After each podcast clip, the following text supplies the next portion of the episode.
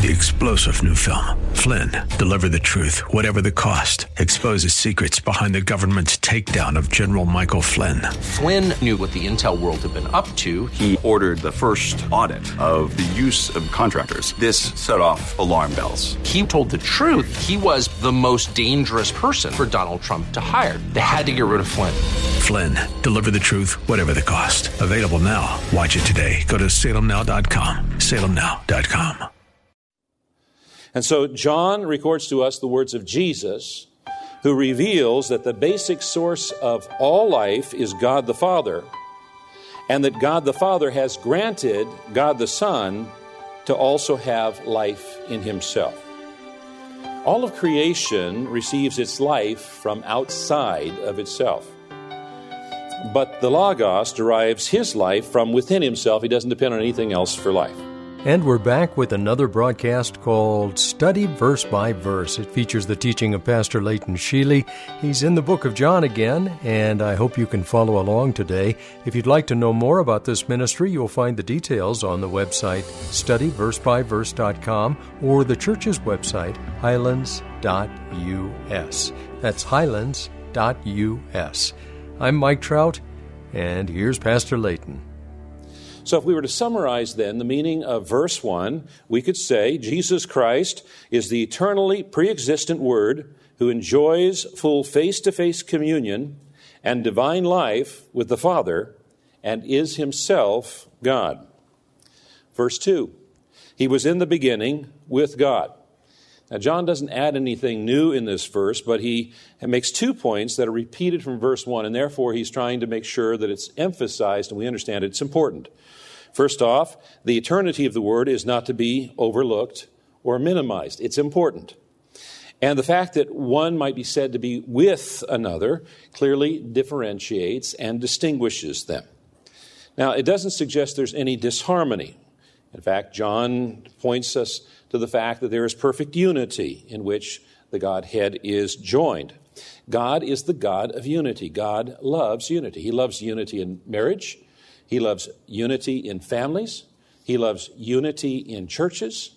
He loves unity in community. God is the God of unity. Verse 3 All things were made through him, and without him was not anything made that was made. Now, it's not an accident that John goes straight from his statement about the relationship between the Word and God to the phenomenon of creation. Because the self revelation of God, the self communication of God, occurs first in creation. God revealed himself through creation. The Apostle Paul, another apostle, also references creation as God revealing himself in Romans chapter 1. For the wrath of God is revealed from heaven against all ungodliness and unrighteousness of men, who by their unrighteousness suppress the truth.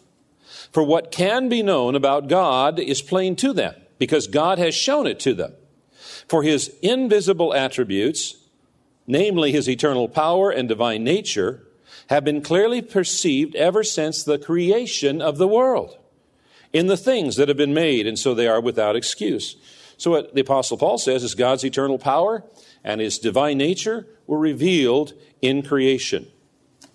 Now, I want you to observe something uh, carefully here. John makes the assertion that all things were created through him. He doesn't say by him, he says through him. And you'll notice that the writer of the book of Hebrews also says the same thing. Hebrews begins long ago, at many times and in many ways, God spoke to our fathers by the prophets. But in these last days, he has spoken to us by his Son, whom he appointed the heir of all things, through whom he also created the world. Did you hear that? Through whom he also created the world. It's also through Christ that God created, according to the Apostle Paul when he writes uh, Colossians. So the Apostle Paul, the Apostle John, and the writer of Hebrews all say that all things were made through him. And what he's underscoring to us here is that the Father is the source of all things, and the creation was not a solitary act of, of either one, but it was both of them at work together. The Father created, but he did it through the Word, he did it through the Son. Verse 3 then also says, And without him was not anything made that was made. One of the characteristics of John's writing is that he will sometimes make a statement twice. He'll make it first in the positive form, and then he'll turn around and he'll say it again in the negative form, and that's what we find here. Uh, the second expression is emphatic. So you might say, uh, without him, there was not even one single thing made. So the whole of creation is included in one broad sweep. There's nothing outside of his activity. Now, by stressing the role of Jesus in creation, John is countering a false teaching that was uh, true, it, uh, was uh, popular at that time and, and, even grew in popularity thereafter, uh, a teaching called uh, Gnosticism. Uh, the Gnostics believed in a philosophical dualism that was common in Greek philosophy that spirit was good and matter was evil. And they, they tried to make sense out of that. They said, wait a minute, God is good and God created, but this world isn't good.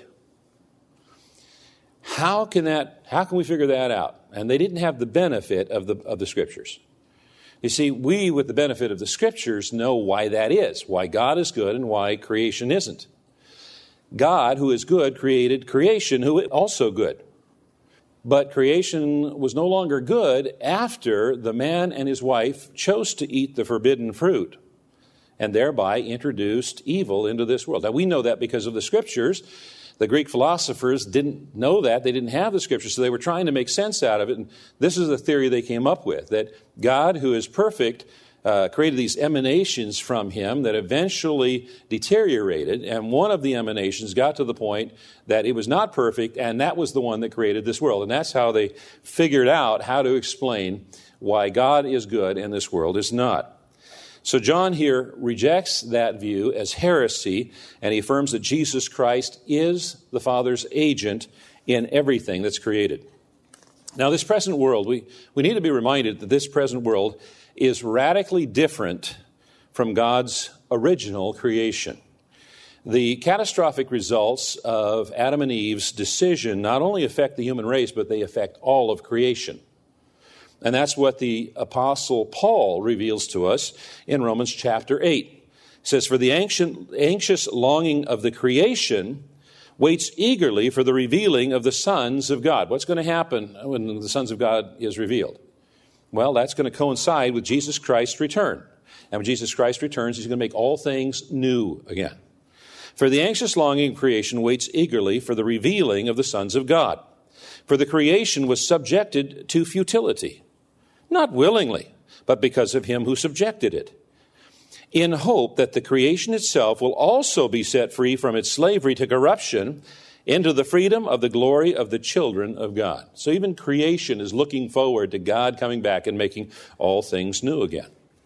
Isaiah chapter 6 tells us that when the curse is lifted, Jesus Christ comes back, he makes all things new, the wolf will dwell with the lamb. Now, picture that for a moment. The wolf will dwell with the lamb. Dwell means live with, not eat. Okay? The wolf will dwell with the lamb. The leopard will lie down with the young goat, a calf and the young lion and the fatling together, and a little boy will lead them. And the cow and the bear will graze together. Their young will lie down together. They're all going to be friends. And the lion will eat straw like an ox. Now, last I checked, most lions like meat, particularly fresh meat. So this kind of reminds me of Bruce, the vegetarian shark, in Finding Nemo. Mm, fish are our friends, not food. And the lion will eat straw like the ox. It's going to completely change its metabolism and desires. The nursing child will play by the hole of the cobra. And the weaned child will not put his hand, uh, will put his hand on the viper's den. They will not hurt or destroy in all my holy mountain, for the earth will be full of the knowledge of the Lord as the waters cover the sea. And then later in chapter 65 of Isaiah, he writes, The wolf and the lamb will graze together, and the lion will eat straw like the ox, and dust will be the serpent's food. The serpent never seems to get a break, does he? Dust will be the serpent's food. They will do no evil or harm in all my holy mountains, says the Lord. Now, when I was a child, I used to dream about having a pet lion. I thought it'd be so neat to walk around with this huge lion by my side. I, it might have been because I thought the bullies would think twice before messing with me. You know, I have a problem with bullies, but praise the Lord, the Bible tells us that there aren't going to be any bullies in heaven. Praise the Lord. In him was life. Now, the word that John uses here is the word zoe, which refers to spiritual life, as distinct from bios, uh, which refers to physical life, biology, the study of life. And here, as in chapter 5, verse 26, it uh, refers primarily to Christ having life within himself. Uh, theologians refer to this as self existence, and that's another evidence of Christ's deity because only God is self existent. In John 5:26 the apostle wrote for the as the father hath life in himself so he has granted the son also to have life in himself.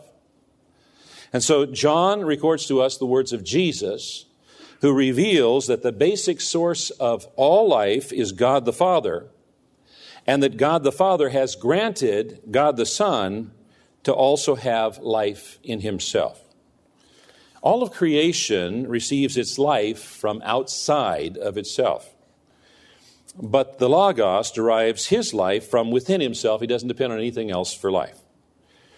There was a point at which the universe did not exist. However, there has never been a point at which the Logos did, did not exist. He is the self existent one, the I am who I am, the everlasting to everlasting.